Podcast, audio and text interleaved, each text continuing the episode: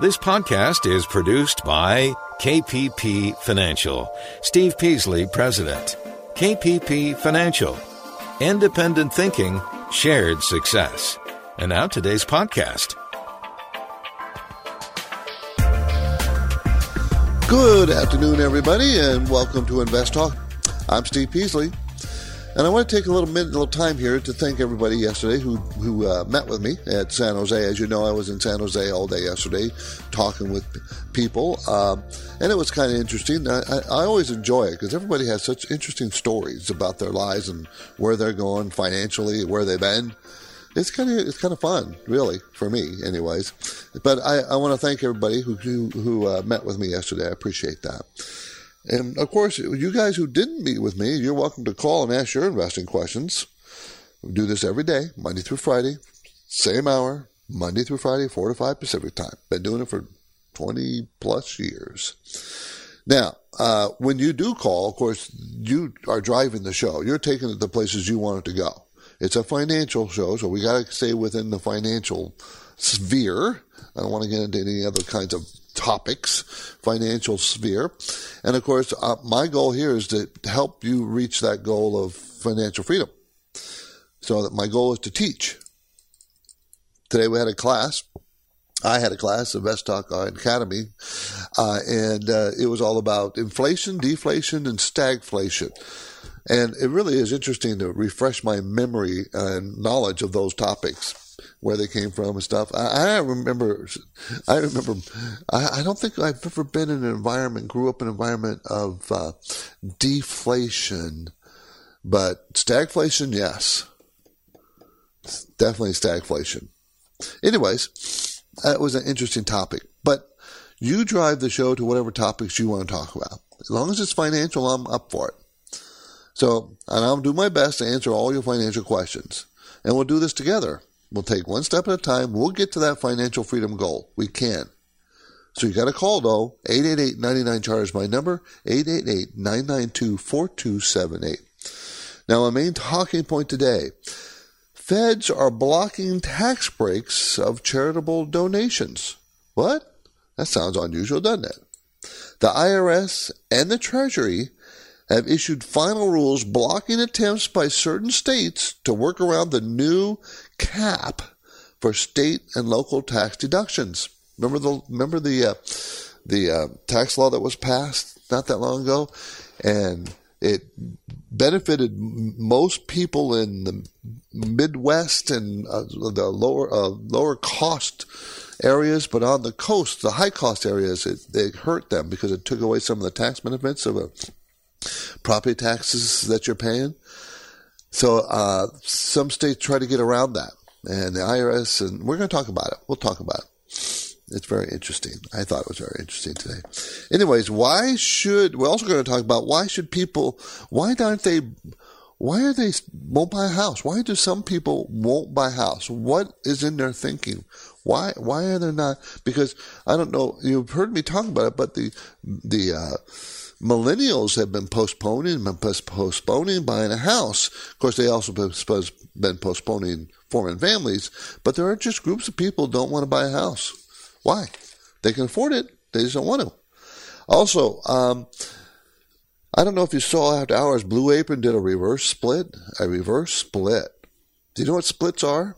Do you know what reverse splits? Why would they do that? Why would they do a reverse split? So I'm going to make sure we all understand that. And I also want to talk about the yield curve. I, I know I've been talking about it more and more often because of it's getting close to, uh, it, has been squeezing, squeezing, and squeezing. So I want to talk about that a little bit and why the Fed might be cutting rates, why the experts think that. So that's what I plan to talk about today. But of course, you come first, as I said. The number, listener line number is 888 chart. Serena in Napa Valley, how you doing? Or in Napa, how you doing, Serena? Hi, I'm a younger person. Okay. I recently worked at a job where they offered me um, the benefit of having a 401k plan and company stock. Great. Um, however, I've um, left that company in order to pursue higher income so I could support myself a little better. Oh, that's always a good thing. Yes. And now I have these teeny little balances, and I'm not sure if it would be uh, beneficial to me to keep it roll it over, get a check, or what I should do? Do not get a check, okay? Because then you'll have to pay taxes on it immediately. And you probably got a higher paying job, so you might be in a higher higher tax bracket. You don't definitely don't want to pay taxes on it. When you say teeny, are you talking about under a thousand dollars? Yes, I've got about 500 in 401k and about 300 in the company stock. Okay. The company stock is that in the 401k? Looks like it. If it's inside the 401k, I would probably sell those stock and I'd roll that 401k into an IRA. Okay. It's very simple to do. You can go to a bank, you can go to Schwab, you can go to Fidelity, you can go to almost any one of those and say, "Hey, I have a 401k. I'd like to roll into an IRA," and they'll they'll go out of their way to help you. Does it cost anything to do that? Free. Well, let me rephrase that. Sometimes the 401k people charge like 30 bucks or 50 bucks, but most of them do not. It's generally free. Okay. Okay. Then when it's in the IRA, you can put it in a money market. You can buy a mutual fund with it. You can add to it up to four thousand dollars a year. And if you're young, and you do sound young, it would be wise to add to it. Does the new company offer 401k? Um, no, not yet. Okay. So then I'd roll it into an IRA, move it out from where it is today, and just you can go to the bank and put it there if you wanted to. Okay. You know, use CDs, but don't take it because you know this is your retirement. You're going to build it over the years to come. Okay. Perfect. Okay. Thank Thanks you for, for the calling. help. Thank Bye. you. Our Invest Talk mission is to help you make better investing decisions. To do that on your own, thumbs up or thumbs down choices based on good, solid investing principles. But we need your questions to keep us on track. 888 99 Chart or click on Contact Steve or Contact Justin on investtalk.com. Bill in San Francisco. How you doing, Bill? I've heard you talk about annuities. I ran across a new one which I've never heard of before. I'm sure you're familiar with it, but I'm not. So I'd like to get your pros and on it, please. Okay. That's what equity index annuity. Think about what they're doing. An equity index annuity, everybody, is an annuity. An annuity, it's an insurance product in which they take your money that you invest and they invest it in, in an index. Now, they usually tell you which index. It will be the S&P 500, or did they specify? Yeah, they, there's different ones. I think Okay. one they use as an example is S&P 500. Yeah, usually that's one of the most popular ones. Okay, so what they do is they take the money and they give you an equity index annuity, and they also guarantee a return, usually three to five percent. I don't know what this one did, Bill, but they usually do guarantee a return. The problem you have with this is that annuities charge anywhere from two to three percent annual costs. What are they doing Okay. with that annuity? They're buying an index with it. They know that the index over a long period of time, and remember, they're tying you up in an annuity for seven years or 10 years, depending on the length of the annuity. So they know over that period of time, the index will return approximately 10% annually.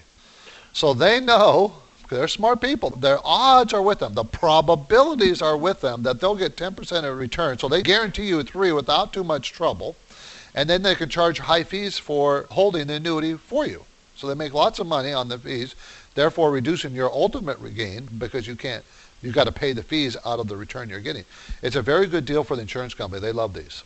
Well, the way they pitched it to me was that if you make money, they take a piece of the action and you get money. But if the index goes down, you don't lose from that. They then index you down the next year mm-hmm. at the lower rate, but you still have the same amount of money as before. That's right. Then this one is promising you. Remember, I told you they always promise you a return. This one is just promising you'll never go down. Right. That- that's not as good as others I've heard. Mm. Others I've heard they promise you at least a small return every year. Ah. Don't think this is something great for you. It's not. Do they still have the mortality rates and the um, all the other fees in there? Not usually. Again, these are very complex insurance contracts. They're hard to understand. Trust me, I've read them. I used to be in the insurance business. They're very difficult. Mm. Uh, I'll tell you this: in general, the person who's making the most money is the insurance company. I don't want to say that you won't do well. You can do well, but you can do better if you take the same amount of money and put it in an equity index yourself, and then uh, take some of that money and maybe buy a CD with it and spread the risk around or something, and you'll do better. They just give you that comfort of knowing they guarantee that you will never lose. Everybody loves that word, guarantee. Good luck, Bill. Thank you. Thank you very much. You're listening to Invest Talk. I'm Steve Peasley. And I'm taking your questions live, 888 99 chart.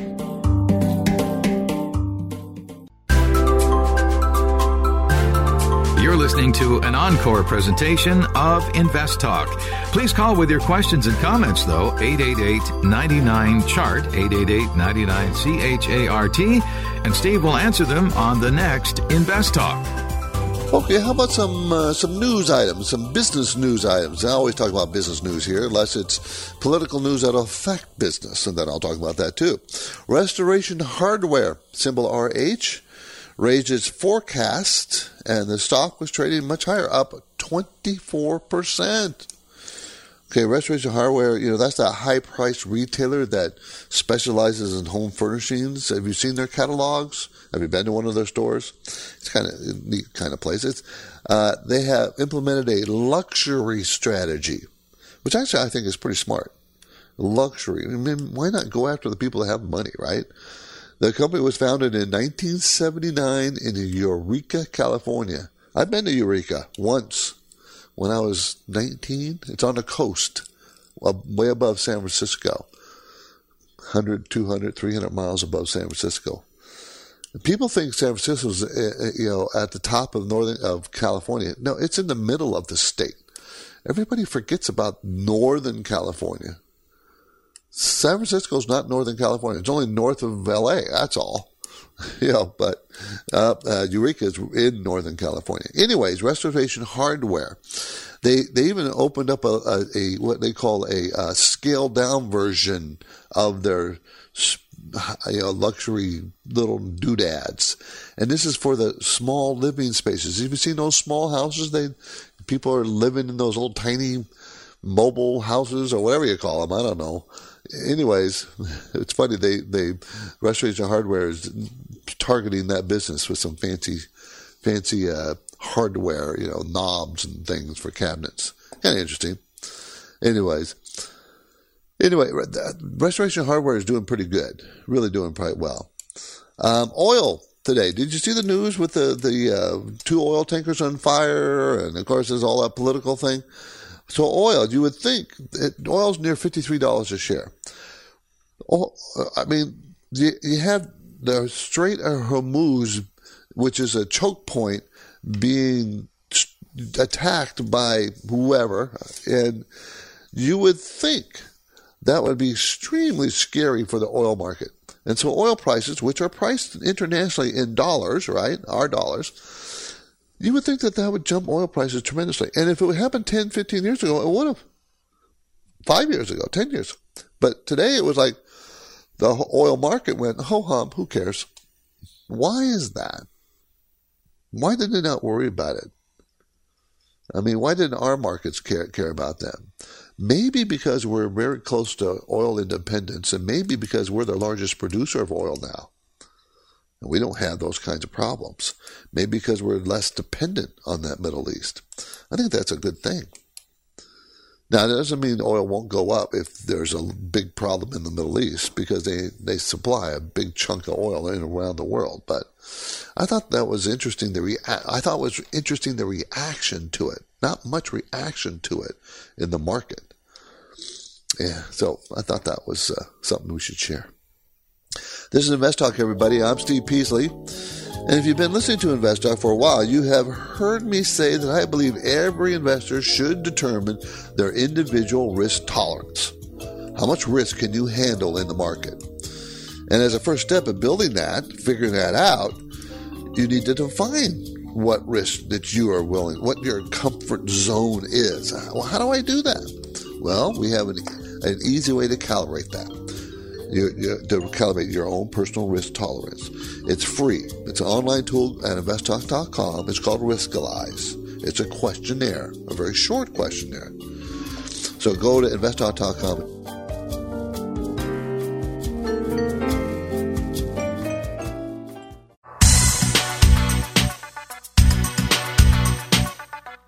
You're listening to an encore presentation of Invest Talk. Please call with your questions and comments, though, 888 99 Chart, 888 99 CHART, and Steve will answer them on the next Invest Talk. Good afternoon, Steve and Justin. This is Zach from New York. I uh, appreciate the show and thank you for sharing your experience. Uh, my question for you today is in regards to mandatory 401k distributions and rolling them over into another uh, retirement account, such as an IRA. Uh, my father is 71, uh, and he has probably like two different retirement accounts, and he is still working and contributing to one right now. Um, so he will have to be taking out of them soon. Um, so my question to you is he'd like to roll them over, his distributions over into an IRA with um, different beneficiaries. And I was curious what the tax implications of that action were for the beneficiaries of that IRA or uh, other retirement account. Thanks for the podcast, and I look forward to hearing your answer soon. Okay, so of course there is no tax implications for him as he owns those uh, retirement accounts, and he can combine them, roll them over into a rollover IRA. Now, you as a beneficiary or whoever the beneficiary are, nothing happens until he passes away, of course, and then as a beneficiary, you will get the IRA, and it'll be a beneficiary IRA. Okay, at that point, you are required to start taking distributions uh, and there's a couple of ways you can do it. One, and, and, this is not my area of expertise, so I apologize for that. But I know there's two ways. One, you could take the money all at one time, but then you'll be taxed on it. But you can also spread it out. And I think there's two ways that you can spread it out so you don't take it all at one time, so you don't have to pay taxes all at one time. One is over a number of years. You set the time period. And I think the other one is based on your your age but you got to take it sooner than you would your, your, normal IRA. So it's an inherited IRA and it's different. If it goes to his wife, then it's based on her age and so on and so forth. She just, it just becomes her IRA. But as a beneficiary, other than his wife, it's different. So you need to, talk to, talk to a tax guy that knows this, a CPA type person knows this better than I do. I just know that that exists. Good question, though. Good thought. Do you have questions about FDIC security, mortgages, money market funds, losses to your retirement plans? Give us a call today, 888 99 Chart. 888-99-CHART, 888-992-4278. My main talking point today concerns the story of the feds blocking the tax break. Now, the Fed, uh, what we're talking about is the the the the tax law that was implemented oh, not that long ago, okay, a couple years ago, and what it did is it limited to ten thousand uh, dollars. Uh, uh, that was a cap for state and local tax deductions. So if your property tax was under ten thousand dollars, you could you, you got to take the whole benefit, right? But people like us here in California and those people in maybe New York State, you know, the, the, the property tax or, you know, maybe Boston area, you know, all, there's many areas. Property taxes are much higher than 10,000, so we were capped at 10,000. So some states trying to get around it. And I've noticed that the, you cannot get around paying taxes. You cannot bring come up with rules or laws or regulations to just to avoid paying taxes in many situations. So the Tax Cuts and Jobs Act uh, limited the capped us at ten thousand dollars. The Treasury and IRS issued a final rule on Tuesday to address the workarounds largely putting all these workarounds, these new charitable funds, out of business, really. Okay, and it also dampens pre existing charitable tax credits programs in 33 other states. So, what happened is these states passed legislation that will allow municipalities to create charitable funds to pay for their local services and offer property tax credits to incentivize homeowners to give to the charitable funds. So, so the taxpayers could write off the charitable the giving the uh, charitable deductions on their federal income tax rate return. So the city or the state, whoever did it, would pay, you know, could collect money, okay, and you could write this off your property tax, and it's kind of a way to try to get around avoiding the caps so the IRS and the federal government said, no, I don't think so. Uh, they said that the, the, the state and, and or local tax credit uh, is not is is a contribution would constitute a quid pro quo as opposed to actually giving to charity, which is true. You cannot get you know, so it's not a charity thing just because the city or state's paying you know using that money in, in lieu of property tax to do whatever they want to do with it. It, it you could tell it kind of stunk from the very beginning. So they just got rid of that. So uh, I find it fascinating. I noticed that the states were like New Jersey and Massachusetts and New York and Connecticut. You know, I don't understand. Didn't those people they they want to pay taxes, right? No, just like everybody else, we all try to pay as little as we want to pay our share, but we want to pay as little as possible. But you can't get around it. That was that old saying: "Death and taxes can't never avoid death and taxes." Can't do it. On tomorrow, Invest Talk, in May, U.S. import prices had the largest drop in five months. The decline in the cost of goods is the latest indication of mutual inf- muted muted inflation. We had the number CPA, P- CPI, PPI out one tenth of one percent. We have no inflation. We're going to talk about that tomorrow. Give me a call 888 99 chart.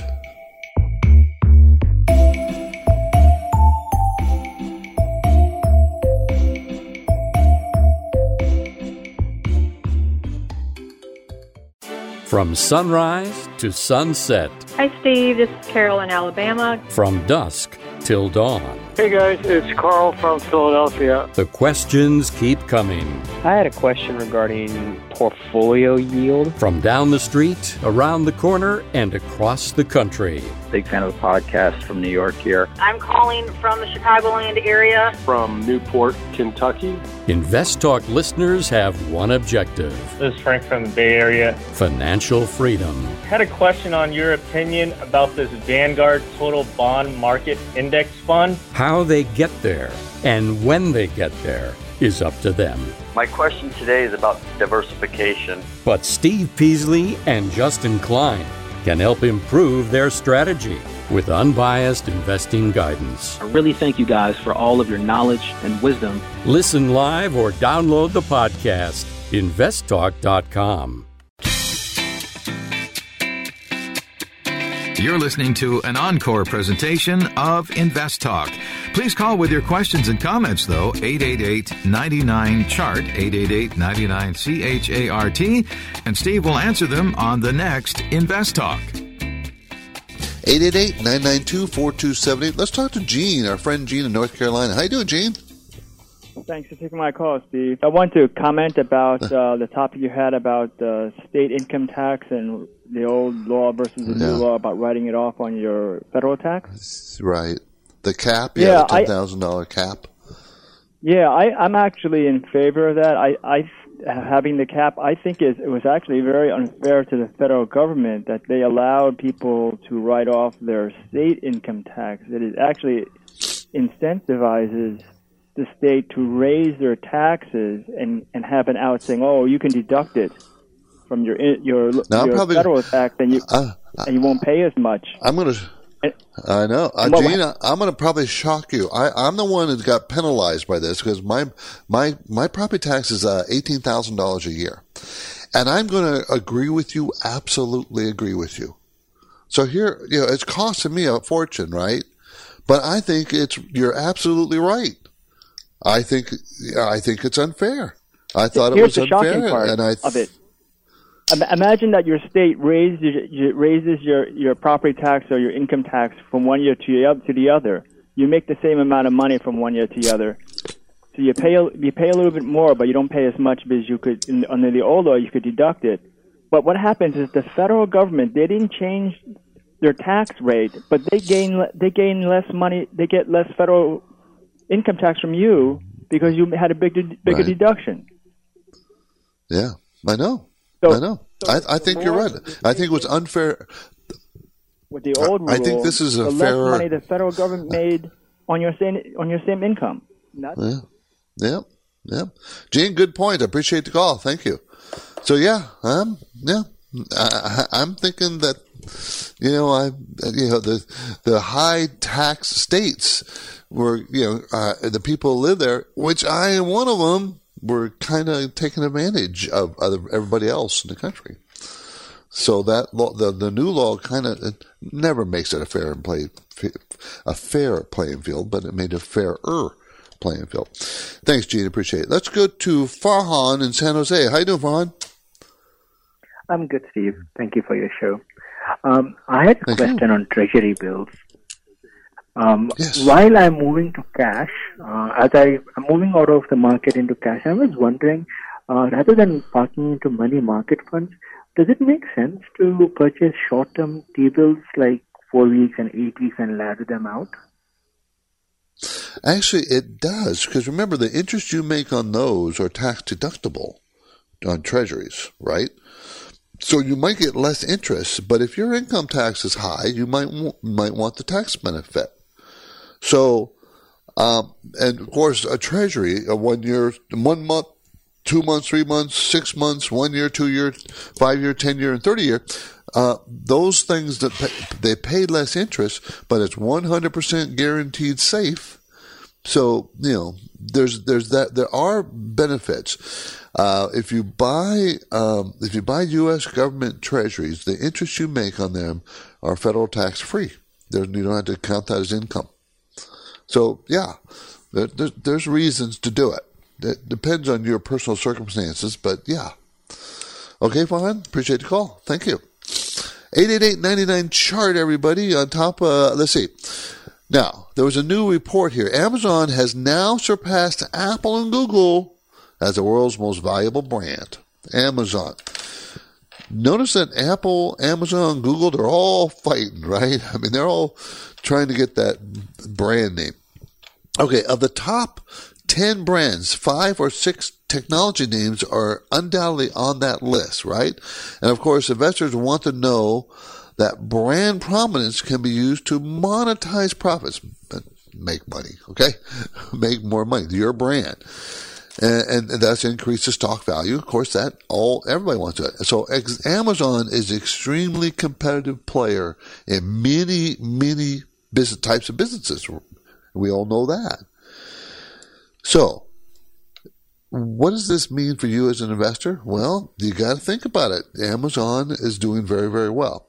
Now, don't always, you know, everybody thinks that if Amazon got in your business of your wherever whoever you are, if it got into competing with you, you have to have a plan to compete with Amazon.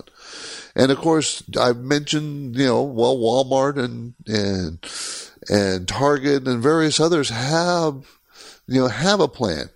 But don't think that Amazon is going, it's, it's as interested business that it's just going to take over because that's not the case. I'll give you a case in point.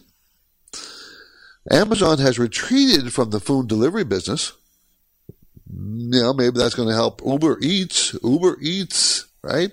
They've, they've, Amazon's not dominating that and they're having a struggle with that with their food delivery business. What is who's competing with that? Well, look at what Walmart does. They'll deliver it to your house. Remember that article I mentioned last week, where I, not only will Walmart deliver food to your house, they'll go in your house and put the food away in the refrigerator or wherever it needs to be if you want them to. They're testing that. Deliver the food and put it in your in your cupboards. I think that's pretty funny. Anyways, I don't know if I want somebody in my refrigerator.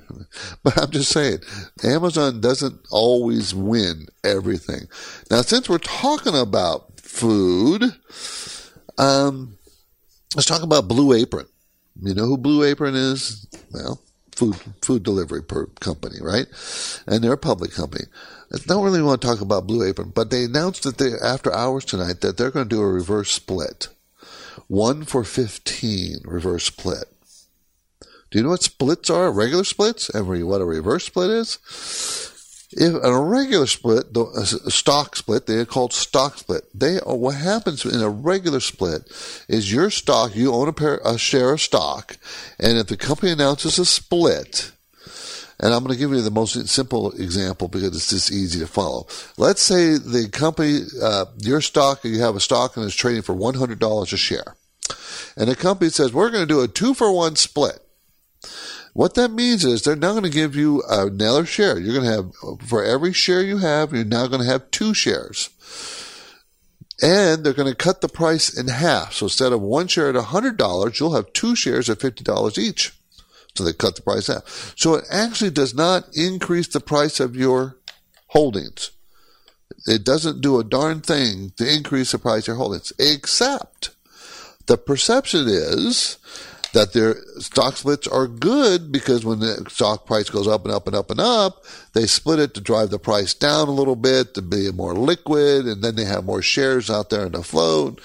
That's all good news, and it kind of helps boost the stock price. A reverse split is just the opposite. It kind of you know, people don't kind of like it. So the Blue Apron is doing a one for 15. So if you have 15 shares, now you're going to have one share and the price is going to be up. Now, the problem is, is that's kind of viewed as negative. And so all after hours, the stock was actually trading down 10% because of that. So 11%. So because it's negative perception of what's happening. People don't like it. Investors don't like it. Now, why would they do a reverse split? Well, to be trading on the exchanges, whether it's the New York or the Nasdaq, you have to have a certain price. You can't. I think the I think that the New York Stock Exchange is I want to say it's five dollars a share. It's got to be five dollars a share or higher, and in the Nasdaq, I think it's two dollars or higher to be on the exchange. So if your stock price goes below that and stays below that, they'll make you do things like a reverse split to get the price up. So they can't leave it that low. Now, I don't know the actual rules, uh, what the actual price is these days. Is it $5 on the Dow? Maybe someone out there knows. I could look it up, I suppose.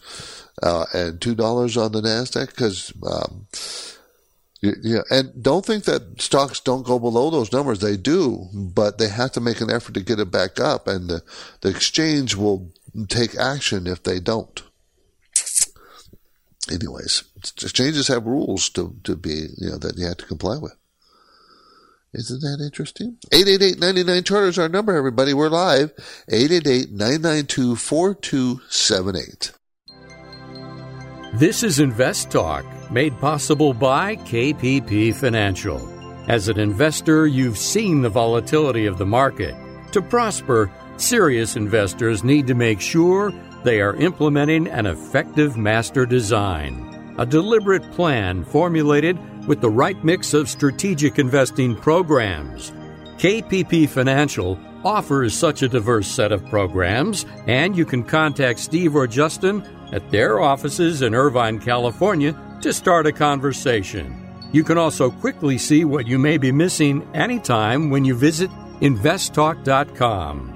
The phone lines are open. Steve is here, and he's ready for your questions. Call now 888 99 Chart. 888 99 Chart is our number 888 992 4278. Let's go to San Francisco. Let's go and talk to Jose. How you doing, Jose? Thanks for calling. Uh, as far as bonds go, if a company goes, I'm, they hold priority as far as getting paid out over common shareholders, correct? Correct. So there's less risk technically than a shareholder? Much less risk than a shareholder. And what about a preferred? How where do they stand? They're after bonds. Number first in line is secured holders, and they could be higher than bond holders. But okay. bonds are considered secured too. There's several categories. There's secured holders, bond holders, preferred stocks, and then common stocks. So okay. in a liquidation, that's the order of who gets what money. Okay. Uh, if you don't mind, Jose, I'm going to expand on that idea a little bit. So when you buy a bond and the company goes under, and it liquidates it. What Jose is saying is that, well, wait a minute, if I have a bond, don't I get the assets of the company? Yes, you're one of the first ones in line to get some of the assets of that company. Doesn't mean that if you bought $10,000 worth of bonds, you'll get $10,000 worth of assets. Uh, it might mean you will get 50%, 75%, but yours is first before the common stockholders. They're usually the common stockholders get zip, nothing. Bondholders used to get something, and then that goes right to the book value of the company. If the company was a good, solid company, you probably get all your money if it filed bankruptcy. But of course, it probably wouldn't file bankruptcy. It was that solid. All right, thank you. Bye bye. Thank you. Let's go to Pete in Corte Madera. Hi, Pete. Thanks for calling. I have a question, and it has to do with valuation. Uh-huh. A lot of times when you give a value of a stock, you'll say, okay, you do this, do that, and you end up with $50. Yes. And then you'll say, well, it's trading for $32, Right. or it's trading for $36. And usually it's not just below valuation which you give it, but it's well below the value that you give it. Sometimes, yes. Why is that? Well, we have numbers that we evaluate. We use different factors to come to a value on every stock that we bought. So it's not always the value is higher. No. Mm-mm. When you say it's worth $50, Uh-huh.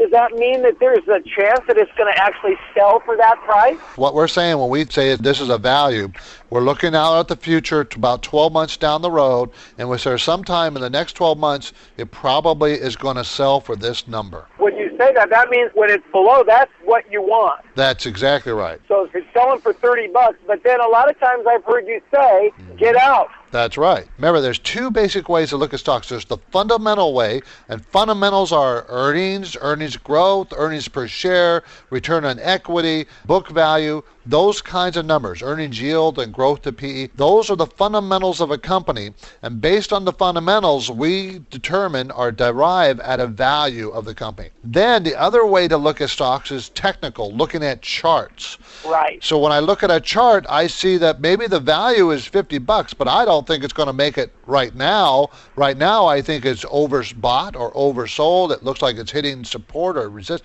That's chart reading. So when I say I would probably sell it, I'm reading a chart that says this stock is starting to look like it's heading down. So lock in your profits and buy it back some other time. Could head up later, but it's not at this point because of just the way the stock is doing. That's right. It, it's a loser. At least for a short-term period, it looks like it's going to be a loser. But valuation, that's a fundamental, right? That's a fundamental, correct. That's, that's a fundamental. Okay. Fundamental. I got you. Thank you. People are finally beginning to realize that Facebook's product is them, the users, you. You are their product. Facebook harvests terabytes of data of, of their users, how they behave. And I actually have this in the newsletter this week. It's under uh, market, uh, uh, Consumer Watch. Okay, uh, the information about you, they sell it. They sell that information. They grab all that information, everything you think you do, pictures you take, uh, uh, you know, websites, YouTube videos you watch, any, any, anything and everything. They grab all that information. Okay, they don't care. They're not interested about your privacy. That's not. It's not a, a concern of theirs. No.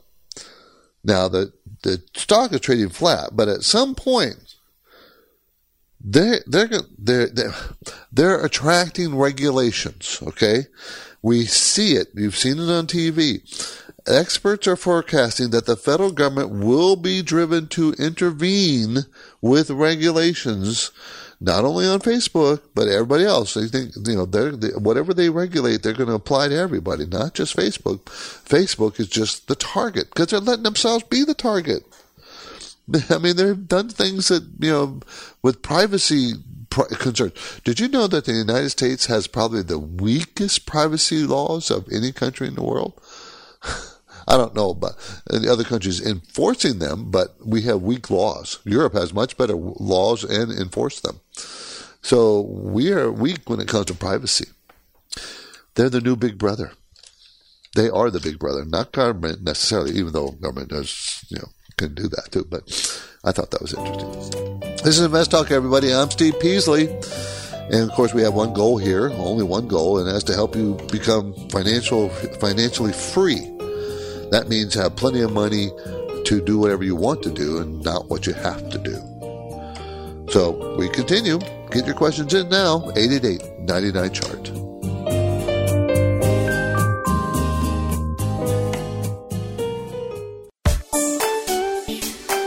You're listening to an encore presentation of Invest Talk. Please call with your questions and comments, though, 888 99 Chart, 888 99 CHART, and Steve will answer them on the next Invest Talk. Jason, San Diego. How you doing, Jason? Good, good. I recently changed jobs and I rolled my 401k over into a IRA, mm-hmm. and it's got about fourteen thousand dollars in it, and that's about all the investments that I have.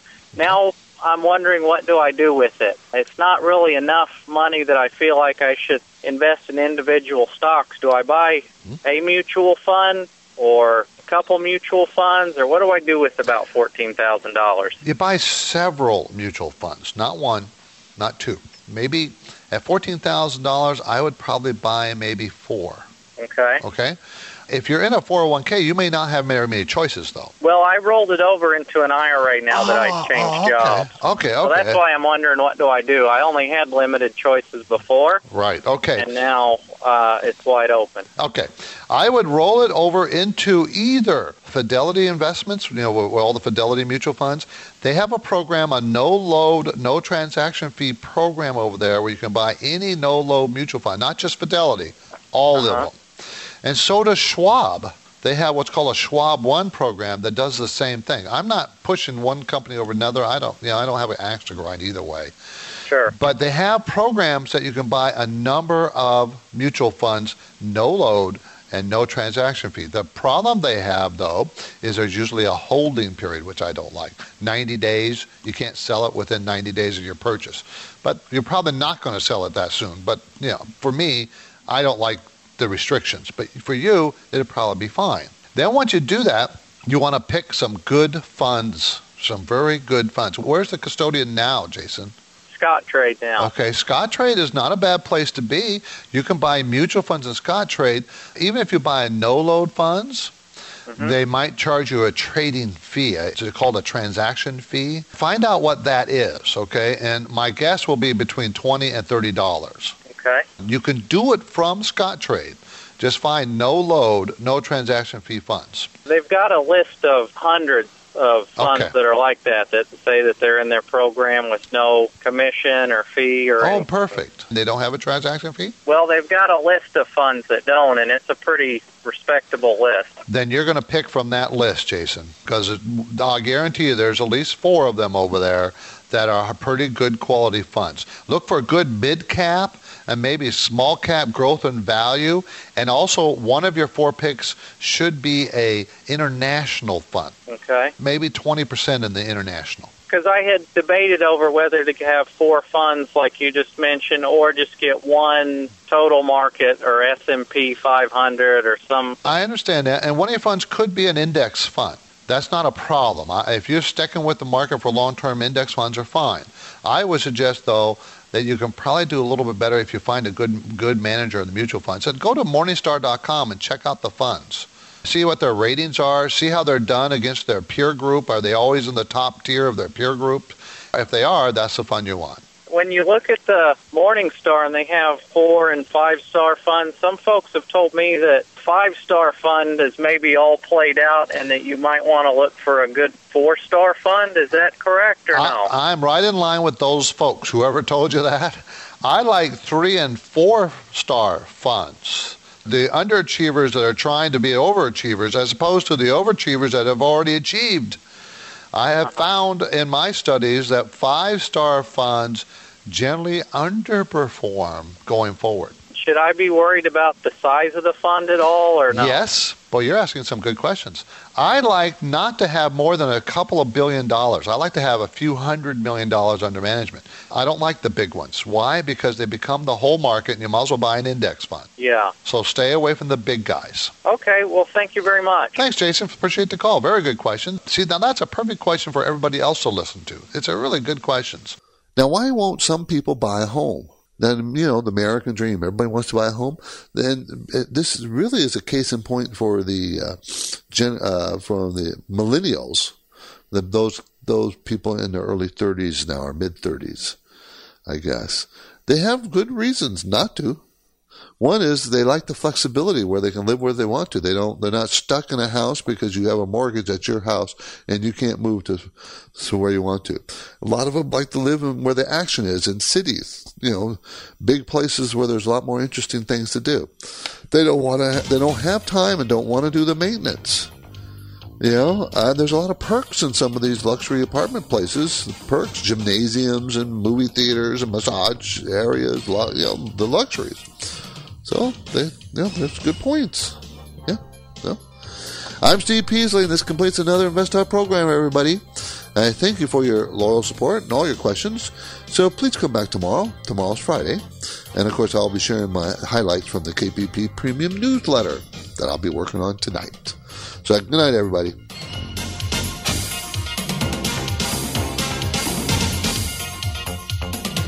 Because of the nature of the interactive dialogue inherent in the format of this program, it's important for the listener to understand that not all comments made will apply to them specifically. Nothing said shall be taken to be investment advice, or shall statements on this program be considered an offer to buy or sell securities. Such advice is rendered solely on an individual basis and at times will require that the investor review a prospectus before investing. Invest Talk is a copyrighted program of Klein Pavlis Peasley Financial, a registered investment advisor, which retains all rights. For more information regarding KPP's investment advisors, call 1 800 557 5461. Steve Peasley is president and Justin Klein, chief executive officer of Klein Pavlis Peasley Financial. And they thank you for listening and welcome your comments or questions on our 24 hour listening line at 888 99 Chart.